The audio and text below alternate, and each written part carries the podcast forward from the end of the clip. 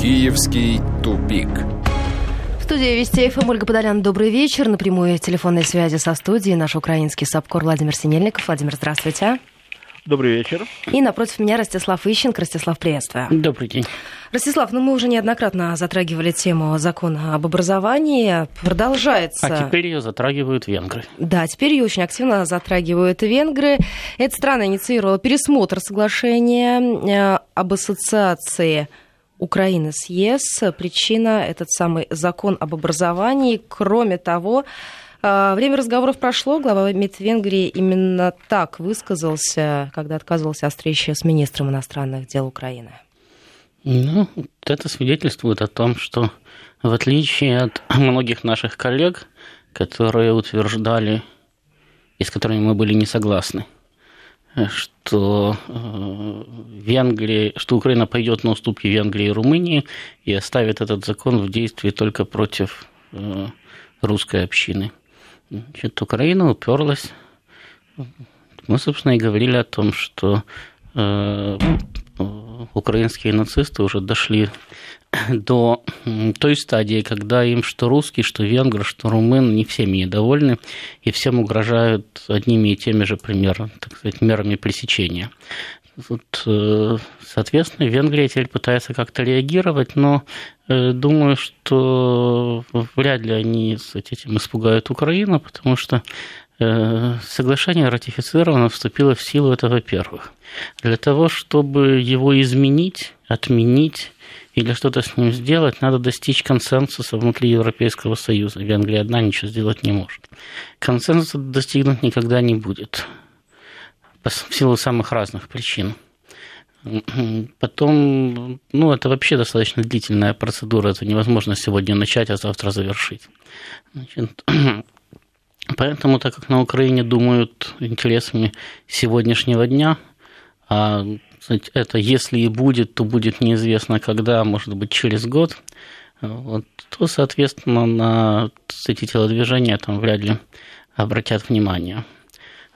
Ну вот смотрите, последнее сообщение, которое приходит по этой теме. Совет Европы считает необходимым дождаться мнения Венецианской комиссии, прежде чем принимать какие-либо решения по проблеме украинского закона об образовании. Об этом заявил генсек Совета Европы. И ранее приходили сообщения о том, что комитет ПАСЕ подготовил жесткий проект резолюции по закону об образовании. Ну, примут резолюцию, ну, осудят. Вон э, Россию уже четыре года осуждают там регулярно и в ПАСЕ, и в Совете Европы. В ПАСЕ вообще права голоса лишили. Там сейчас э, э, Россия взносы прекращает туда платить, дело к разрыву идет. Ну и что, вам от этого холодно или жарко? Да ПАСЕ пусть беспокоится по этому поводу. В общем-то, здесь точно так же.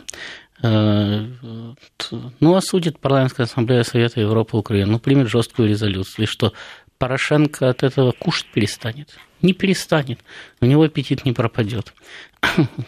Сделать что-то еще им очень тяжело, потому что если они сейчас начнут отыгрывать назад даже то же самое соглашение об ассоциации, э, что теоретически можно сделать все равно, но свою роль уже сыграло. И сейчас что оно есть, что, что его нету, никому от этого э, ни холодно, ни жарко. Но тогда Европа распишется э, в собственной неадекватности, потому что они так боролись за Украину, они там учинили государственный переворот, они там фактически организовали геноцид местного населения, перебив э, ну, во всяком случае, их ставленники там перебили несколько десятков тысяч человек. Значит, ну и ради чего все это? Таким Янукович сразу говорил, дайте 15 миллиардов, подпишем соглашение, и все будет хорошо. Они уже потратили больше, и все плохо. Надо было дать 15 миллиардов и все было бы хорошо, и все были бы, все были бы довольны. То есть у них, э, у них сейчас исчерпались механизмы давления на Украину. Это, э, понимаете, как на самое э, Гитлер и Великобритания. Когда Гитлеру надо было учинить аншлюз Австрии, он не только с Британией, он еще даже с Италией считался, потому что Германия была слаба. Когда Гитлеру надо было оттяпать Судетскую область, он с Британией, с Италией, с Францией считался. Более или менее он с ними считался, хотя уже и так. Э, разрешения уже не спрашивал. Когда надо было э, оккупировать Чехословакию, превратить ее в протекторат Богемии и Моравии. Но когда ему понадобилась Польша, ему уже было глубоко наплевать на то, что думают по этому поводу англичане и французы. Ну, объявили они ему войну. Ну и что? Э, в конце концов, э, они объявили, они поражение потерпели в 1940 году. Значит, вот здесь примерно то же самое. Э, украинский режим пришел, вышел на тот этап, когда ему абсолютно все равно, что по этому поводу думает Европа. Все, что он мог, он с Европы уже получил, больше она ему все равно не даст и не дает. Значит, соглашение об ассоциации свою роль чисто пропагандистскую тоже сыграло. Толку от него для Киева. И медиаэффект уже прошел. Да, но оно же не приносит каких-то реальных экономических выгод. Значит, поэтому для, для Киева ну, ровным счетом, э, по большому счету, ничего не значит. Вот. И политику украинизации он будет продолжать, потому что у него нет другого варианта. В Киеве все больше и больше и больше власть зависит от позиции э, нацистов. Значит, а эти э, ребята совершенно потеряли голову и действительно хотят украинизировать все, что шевелится, причем им тоже наплевать на мнение Европы, потому что нацисты не собирались вступать в Европу, не собирались строить украинскую Украину. Вот этим они, кстати, занимаются. Правда, идут они к тому, что Украины у них вообще никакой не будет. Я вот говорил вам, что я в понедельник ездил в Симферополь, там как раз собирались украинские диаспоры для того, чтобы рассказать украинцам, как хорошо украинцам в Крыму. И гимназия для них там есть, там и музей вышиванки у них там есть, ну и мало ли чего еще там есть. Во всяком случае, гораздо лучше, чем на Украине. Значит, ну так вот, я там сказал, что у меня такое впечатление, что скоро э, украинцы останутся только вот как такая этнографическая общность, только в Крыму, там, где их будут специально холить, леять, и даже, наверное, придется создать музей под открытым небом. Значит, потому что, собственно, на Украине да, власть э, создала такие условия, когда э, преступная власть, коррумпированная, неразрывно связывается с украинской идеей и неразрывно связывается с украинизацией. Поскольку население все больше и больше ненавидит власть, оно начинает ненавидеть украинскую идею, начинает ненавидеть Украину, потому что, собственно, Украина ему ничего не дала. Люди забыли свою русскость и предали самих себя ради того, чтобы жить хорошо в Европе, и ничего не получили от этого, они сейчас находятся в состоянии когнитивного диссонанса. Более того, сейчас вот эта вот самая украинская идея их еще и угнетает. Во-первых, потому что, вопреки всем обещаниям, э, когда говорили, мы здесь стоим не за Украину, мы здесь стоим за Европу. У нас здесь Э, и русские нас, будущее. у нас здесь и русские нас поддерживают, и по-русски, пожалуйста, все у нас тут говорят, мы тут никого не ущемляем, далее начали ущемлять, значит, уже. Так вот, помимо того, что есть, кстати, ущемление той же самой русскоязычной части Майдана, она больше украиноязычной, значит, есть еще и ущемление интересов украиноязычной части Майдана, которая связывается с украинской идеей. И уже украиноязычная, да, часть этого самого украинского общества начинает поговаривать о том, что, а может быть, ну его нафиг вообще это государство, если с него никакого толку за 25 лет, и сколько не проводишь Майдана, становится все хуже, так может обойдемся как-то без него? И ведь опять-таки значительная часть населения просто голосует ногами миллионы же разъезжаются. И такими темпами, если будет Украина терять население, так там через пятилетку останется 0,0 человек. Ну, по поводу того, кто разъезжается, и об ученых, которые хотят уехать э, из Украины, мы еще поговорим. Не могу не спросить Владимира Синельникова об этом самом законе об образовании и позиции Венгрии. Владимир, изнутри кажется, что беспокоит позиция венгерских политиков и Венгрии, которые готовы инициировать пересмотр соглашения об ассоциации с Украиной, Украины с ЕС из-за закона образования, все-таки это вносит тревогу или нет? Да, тревогу, безусловно, вносит, и тут следует отметить, что речь идет не только о позиции Венгрии, есть еще и жест, очень жесткая позиция Румынии, которая полностью поддерживает Венгрию в этом вопросе. И э, ситуация настолько серьезна, что накануне президент э, Румынии даже отменил свой официальный визит в знак протеста против принятия нового закона об образовании. А, я думаю, я несколько не согласен в данном случае с Ростиславом, я просто всегда говорил о том, что сейчас за мной правят люди с интеллектом, ну, на уровне где-то ну, высших животных. Ну, вот, э, ну, может быть, у них интеллект на уровне шимпанзе, не более того. Они просто не понимают, что они делают. Вот когда они принимают...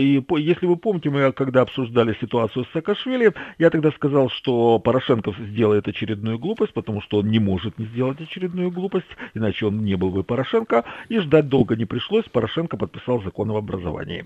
А, и я не так, не думаю, что Киев сейчас сейчас может позволить себе наплевать на Европу э, по нескольким причинам. Во-первых, э, э, ситуацию на Украине контролируют олигархи. А олигархи держат свои деньги в заграничных банках, в западных банках. И причем, и это слабое место любого олигарха, в том числе и Порошенко, достаточно просто наложить арест, заморозить счета, и олигарх будет делать все, что угодно для того, чтобы ему разморозили эти счета. То есть метод воздействия есть.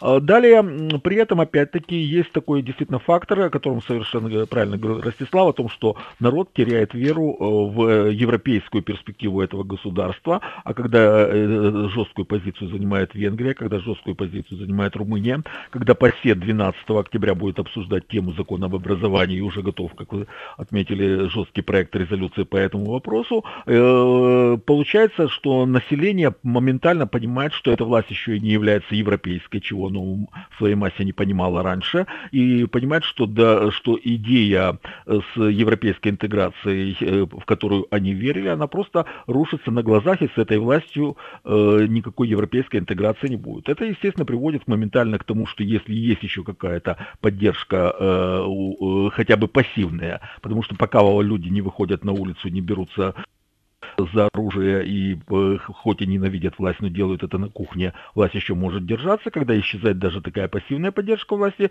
власти просто не на чем держаться. На самом деле, если э, и еще есть тоже одна проблема, о которой я уже не один раз говорил, на самом деле эта власть держится только потому, что в стране нет сколько-нибудь эффективной организованной оппозиции. То есть, если бы э, на Украине была та оппозиция, оппозиция которая хотя бы была, могла бы хотя бы идею сформировать своей оппозиционности по отношению к нынешней власти, эта власть давно бы уже рухнула. А Киев просто перешел черту, он, э, если раньше он подвергал дискриминации русскоязычное население, Европа делала вид, что она не замечает, то когда он посягнул на права э, тех этнических групп, которые представлены в Европейском, Союзе, Европейском Союзе, за них сразу же вступили в правительстве этих э, стран, и, соответственно, сразу же оказалось ясно, что Киев сделал огромнейшую глупость. Он нарушил свои международные обязательства, дал мощнейший аргумент, уничтожил свой имидж имидж в Европе, который старательно поддерживали э, верхушки европейской политики и европейские масс-медиа, опять-таки не замечая массовых фактов нарушения прав человека на Украине. И это полный, политич, э, политич, полный провал э, европейской политики Порошенко. Последствия будут очень тяжелыми. Если мы раньше говорили о том, что он еще как-то мог держаться за счет поддержки Соединенных Штатов, то вот этот вот закон об образовании стремительно ухудшит его позиции в отношениях с Западом.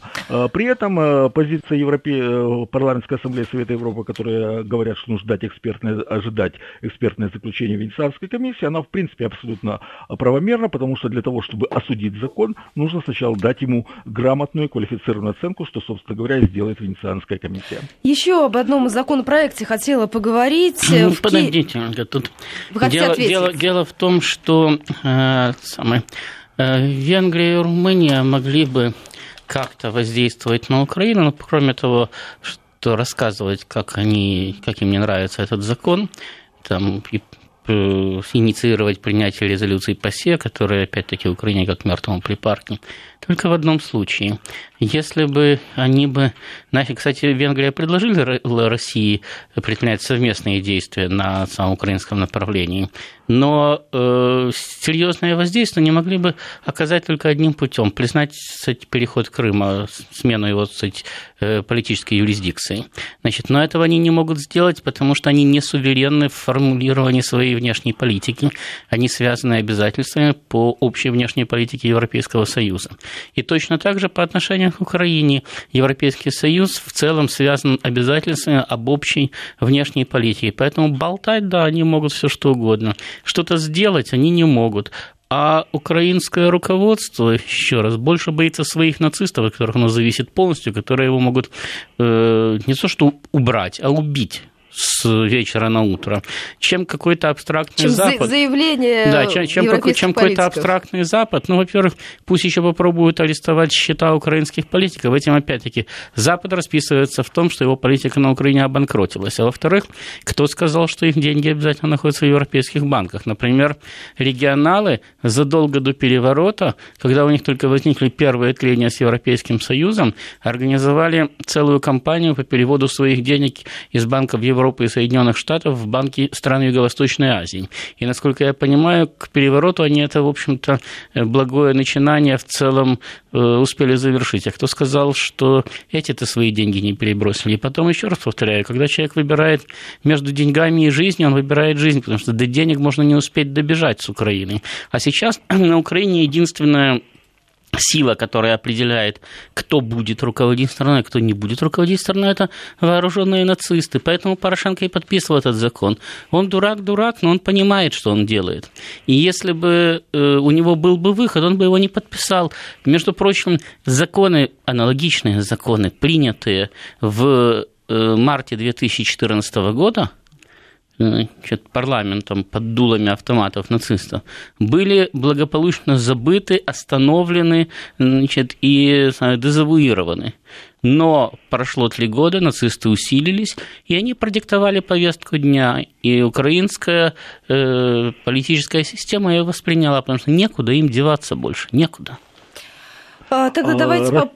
Да, разрешите, все-таки мы перейдем немножко к другой давайте. теме, потому что времени у нас остается буквально 4 минуты до новостей середины часа. Тогда давайте поговорим о том, почему Вдруг э, посыпались заявления от э, лидера радикалов, радикальной организации «Правый сектор» Дмитрия Яроша. Он э, тут рассказывал о том, как быстро Киев вернет и Донецк, и Луганск. И вот буквально сегодня «Правый сектор» объявил мобилизацию бойцов. Почему именно сейчас, Ростислав? Но дело в том, что информация о том, что правый сектор получил команду быть в Киеве с оружием 15 числа, я так подозреваю, что и другие боевики, эта информация, кстати, гуляет по миру уже начиная с прошлой, даже с позапрошлой недели. Значит, и насколько я понимаю, их туда подтягивают оппоненты Порошенко, потому что нацистских боевиков в основном финансировал Коломойский. Так что вряд ли они отправляются в Киев защищать Петра Алексеевича. То есть они Но... стягиваются туда к, к выступлению Саакашвили? Ну, во-первых, опять-таки есть информация, что 14 числа на Покрова собирается э, нацистское отребье штурмовать Лавру значит, для того, чтобы выгнать оттуда московских попов, как они говорят. Значит, на 15 назначена мобилизация правого сектора, а на 17 назначено выступление Саакашвили. Безусловно, в этом э, контексте э, очередная кстати, попытка обострения на Донбассе смотрится весьма логично. Каждый раз, когда э, начиналось давление на Порошенко или вообще давление на власть, каждый раз нацисты вспоминали о том, что надо воевать в Донбассе, надо победить в Донбассе, и что они, безусловно, могут победить в Донбассе хоть послезавтра, если только вот эта преступная власть перестанет им мешать. Значит, я, кстати, хочу напомнить, что еще в Э, конце 14 или в начале 15 года. Между прочим, тот же Коломойский, вернее, его самые подельники, там, Корбан и Филатов, требовали, э, чтобы Яроша назначили ни много ни мало начальником Генерального штаба вооруженных сил Украины. И опять-таки в контексте того, что он будет лучше воевать на Донбассе. Сейчас тоже после взрывов складов в Виннице э, идет давление на Порошенко с требованием убрать как минимум Муженко, начальника генштаба, а лучше Муженко и Полторака, то есть начальника генштаба и министра обороны. Значит, я полагаю, что все это укладывается вот в эту общую кампанию давления на Петра Алексеевича с целью заставить его уйти или по-хорошему, или по-плохому, которую он, кстати, и пытался перебить, остановить вот подписанием вот этого вот закона о образовании. Вы же понимаете, там ведь, опять-таки, в чем фишка? Закон-то принимается рано, если бы Порошенко наложил бы на него вето, объявив, что он неконституционный, он бы подставился под критику нацистов, под удар. Вот он его и подписывает, говорит, я с вами, я хороший. Но им мало. Они говорят, нет, а теперь давайте воевать в Донбассе. И, а так, и так будет нагнетать и дальше, до тех пор, пока у Порошенко не сможет уже дальше соответствовать, выполнять их требования. Владимир, вот судя по тем датам, которые озвучил Ростислав, и что на эти даты намечено, пойдет в направлении на следующей неделе по всем фронтам, как готовятся?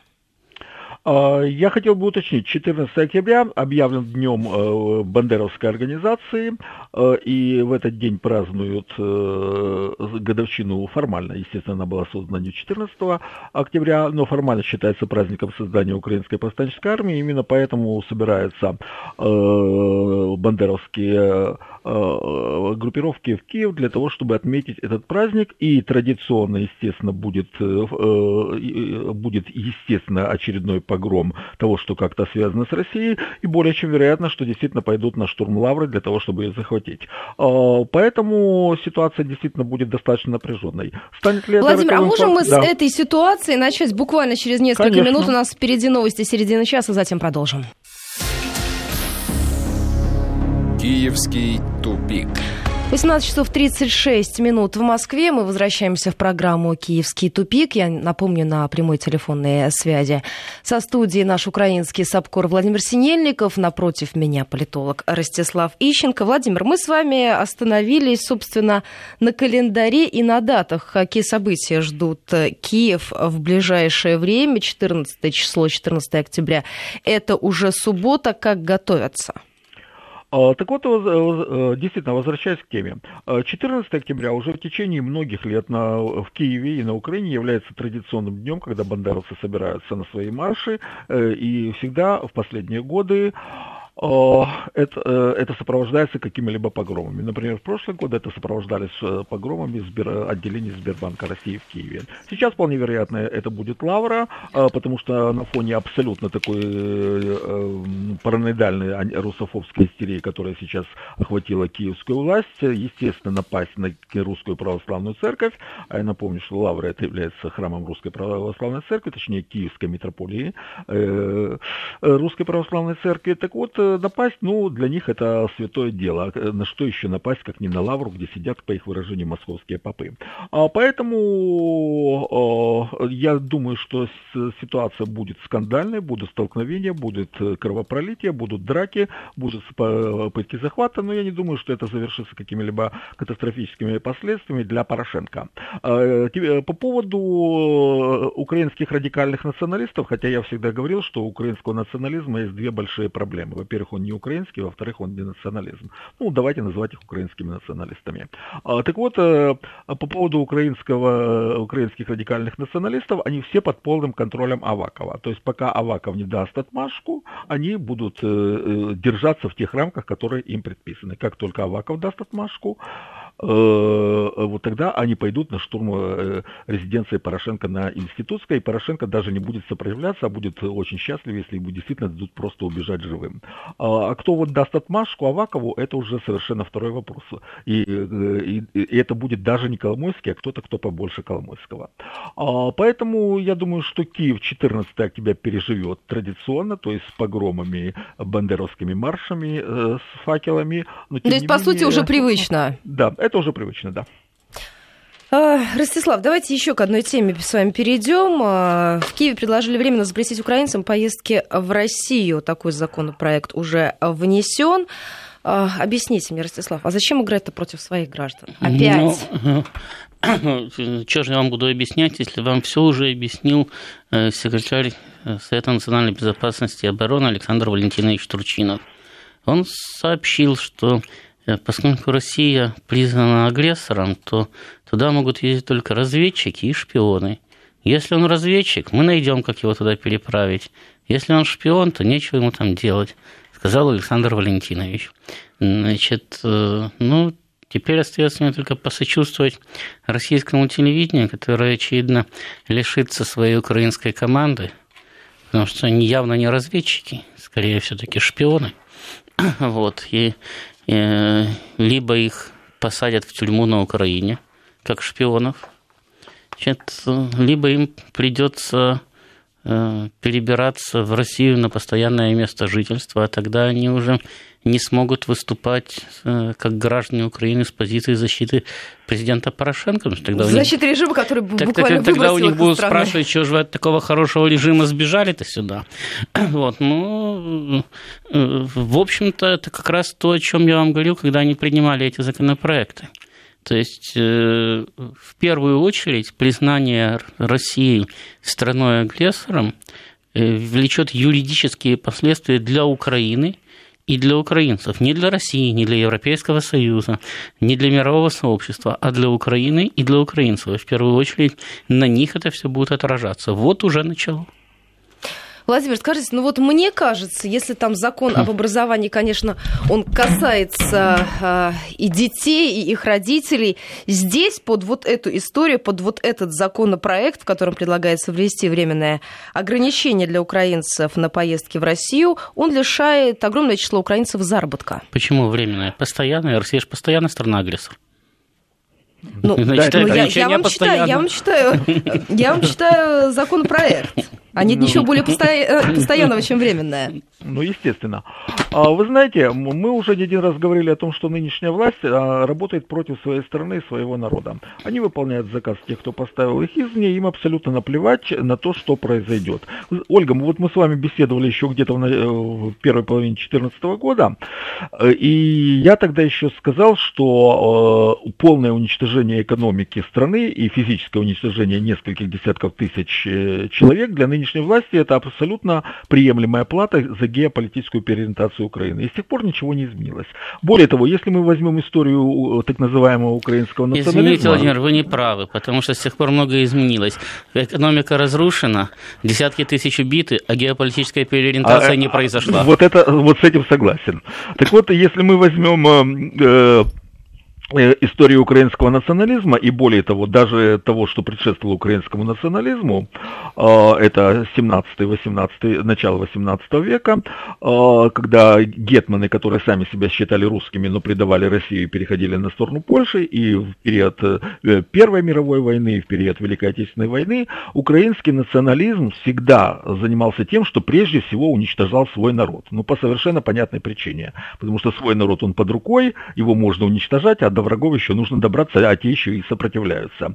А, то есть э, гетманы 17-го, начала 18 века торговали своими гражданами, расплачиваясь за помощь с крымским ханством ясырем, то есть э, своими подданными, э, которых разрешали уводить в рабство в Орду. А, во время Великой Отечественной войны они, украинские националисты уничтожали нелояльных украинцев, помогали немцам выгонять их на принудительные работы в Германии. Во время Первой мировой войны они занимались тем, что грабеж, э, вместе с немцами или вместо немцев совершали реквизиции продовольствия для голодающей Германии и расплачивались территориями Украины за помощь, за иностранную помощь. Я напомню, кстати, что, например, э, в апреле, кажется, в апреле или в марте или в апреле 2020 года э, нынешний герой Украины э, Петлюра подписал с Польшей соглашение о передаче ей Западной Украины в обмен на военную помощь против э, Украинской Советской Республики и Советской России.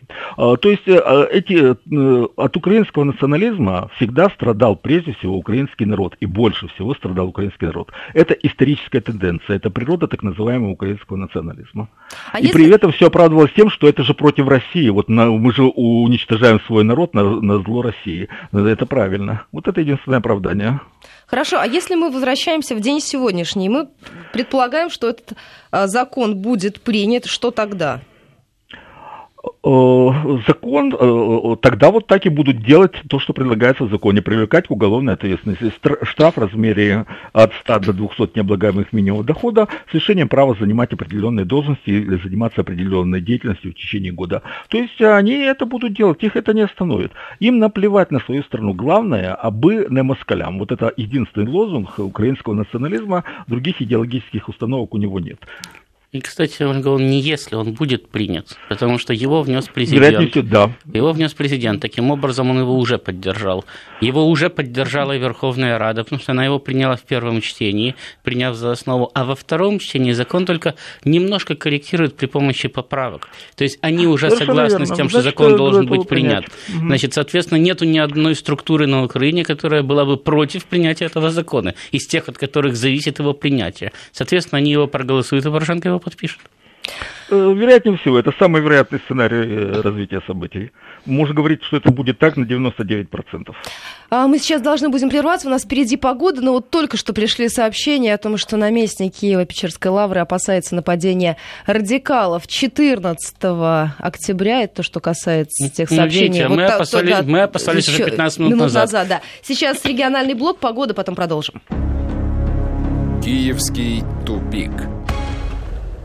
18.48 в Москве. Мы возвращаемся в программу «Киевский тупик». Ростислав Ищенко в студии на прямой телефонной связи со студией наш украинский САПКУР Владимир Синельников. Ну вот вдогонку нашего разговора по поводу закона об образовании в МИД Украине заявили о готовности обсуждать э, с Венгрией этот самый закон. Климкин готов отправиться в Будапешт 12 октября. Министр образования и науки готов встретиться с министром человеческих ресурсов Венгрии в Киеве 19 октября для обсуждения этого закона. Но решения в отношении Украины не могут приниматься без Украины. Об этом заявили в Украинском министерстве иностранных дел.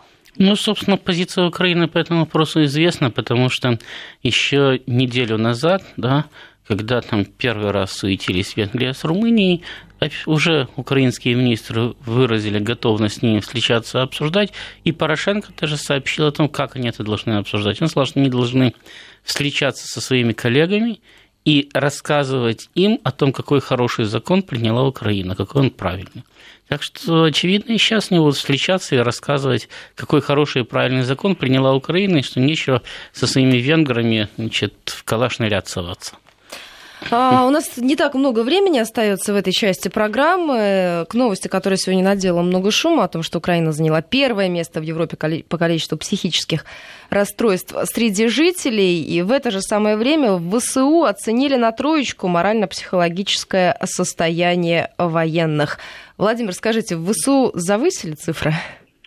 Я думаю, что да, все-таки давайте э, будем учитывать тот фактор, что вооруженные силы Украины, как и любое ведомство, э, там существует такое понятие, как честь мундира, и они заинтересованы в том, чтобы информацию подавать о себе только такую привлекательную, где они хорошо выглядят.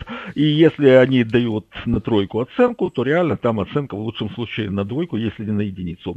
А то, что украинская армия морально разложилась, э, вернее, она не то, что разложилась, она уже пошла, отправилась воевать находясь в состоянии абсолютного морального разложения. Это было ясно еще в 2014 году. И с тех пор ситуация абсолютно не изменилась, а может даже и ухудшилась, потому что в стране сейчас абсолютно явная усталость от войны. Всем это все надоело, уже ни на кого не действуют вот эти мантры о том, что во всем виновата Россия, которая ведет агрессивную войну против Украины. На это уже никто не обращает внимания. Люди хотят э, спокойствия, хотят мира, хотят, чтобы все это наконец-то закончилось. И, естественно, в такой а, армии это часть часть населения, если какая-то часть населения, и они переносят э, те настроения, те, э, которые отмечаются в обществе, о том, говорят о том же, о чем говорят на кухне, они, э, то же самое, что и во всех остальных семьях. Поэтому тут абсолютно,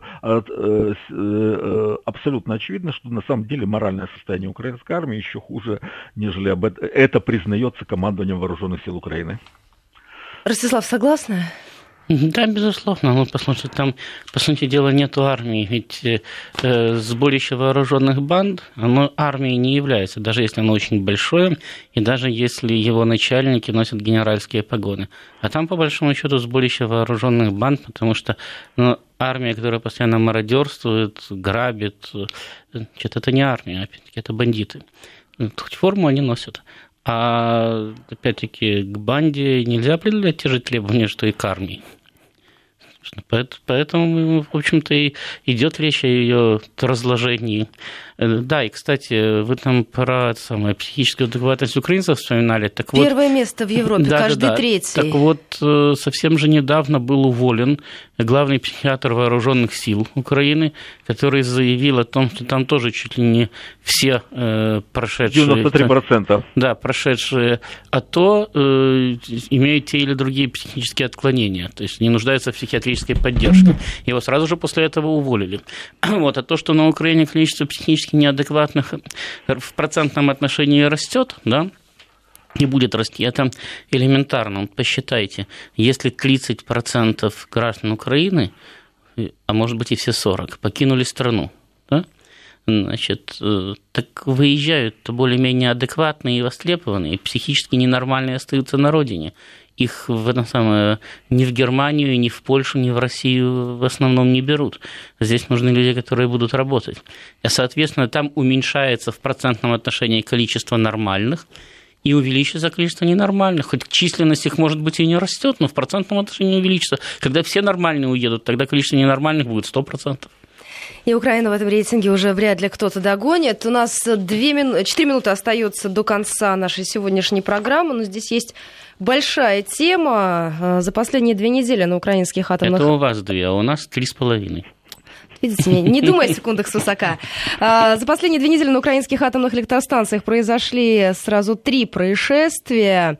А, говорят о том, что вот это самое опасное маневрирование может привести к серьезным последствиям. Украина увеличивает долю атомной энергии, повышенные всевозможные нагрузки на АЭС. Причина дефицита угля – Э, как вы считаете, есть ли в данном вопросе серьезная опасность для населения? Да, безусловно. Ну, смотрите, во-первых, если вы обратили внимание, то все, весь летний период, да, «Газпром» гнал через Украину газ как ошпаренный, создавая запасы в Западной Европе на Зимний период. На весь, да, на весьма вероятный случай, если Украина пойдет в разнос, и газопроводы через ее территорию перестанут работать раньше, чем будет построен Северный поток-2, то есть уже этой зимой.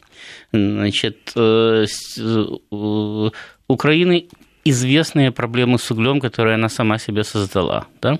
Значит, э, то есть тепловая генерация, ну, мягко говоря, значит, не в состоянии обеспечить полностью потребности Украины. И уже не первый раз Украина э, в таких вот э, ситуациях повышает нагрузку на атомные станции, в том числе начинает использовать атомные энергоблоки для маневра мощностями. Это опасно, об этом говорили, говорят и будут говорить до тех пор, пока у них там что-нибудь не случится. Когда случится, тогда кстати, будут ликвидировать последствия. Ну, смотрите, но есть же печальная статистика. В 2016 году аварийность на АЭС возросла в 5 раз, это по сравнению с 2015 годом, и та же тенденция, она сохранилась на протяжении но этого это естественно, года. У вас есть машинка маленькая в семье? Есть. Вот если она у вас проработает 30 лет, то ее аварийность будет больше, а вы за ней ухаживать вообще не будете. Аварийность будет больше, чем тогда, когда вы ее только купили. Так вот, э, атомные электростанции, которые работают на Украине, они все уже работают 30, 40, 50 лет и так далее. У них уже практически выработан ресурс. А для того, чтобы этот... Не практически, а даже официально. Для, для того, чтобы... Ресурс. Ну, там, по-моему, осталось еще несколько энергоблоков, три, у которых... Три энергоблока, у которых, да, у которых официально не он не выработан. Да, у большинства официально mm-hmm. выработан ресурс. Для того, чтобы его продлевать, необходимо необходимы российские специалисты. Украина сама не может продлить э, ресурс этих блоков. Но она его продлевает. Значит, то есть соответствующая работа не проводится, а по принципу нам надо, значит, мы сделаем, э, продлевается э, рабочий ресурс блоков, которые должны быть уже закрыты. Значит, потому что Украина не может физически закрыть, иногда останется без электричества. Ну, естественно, это опасно. Они сидят на, том самом, на атомной бомбе. Ну, не на атомной бомбе, на Фукусиме.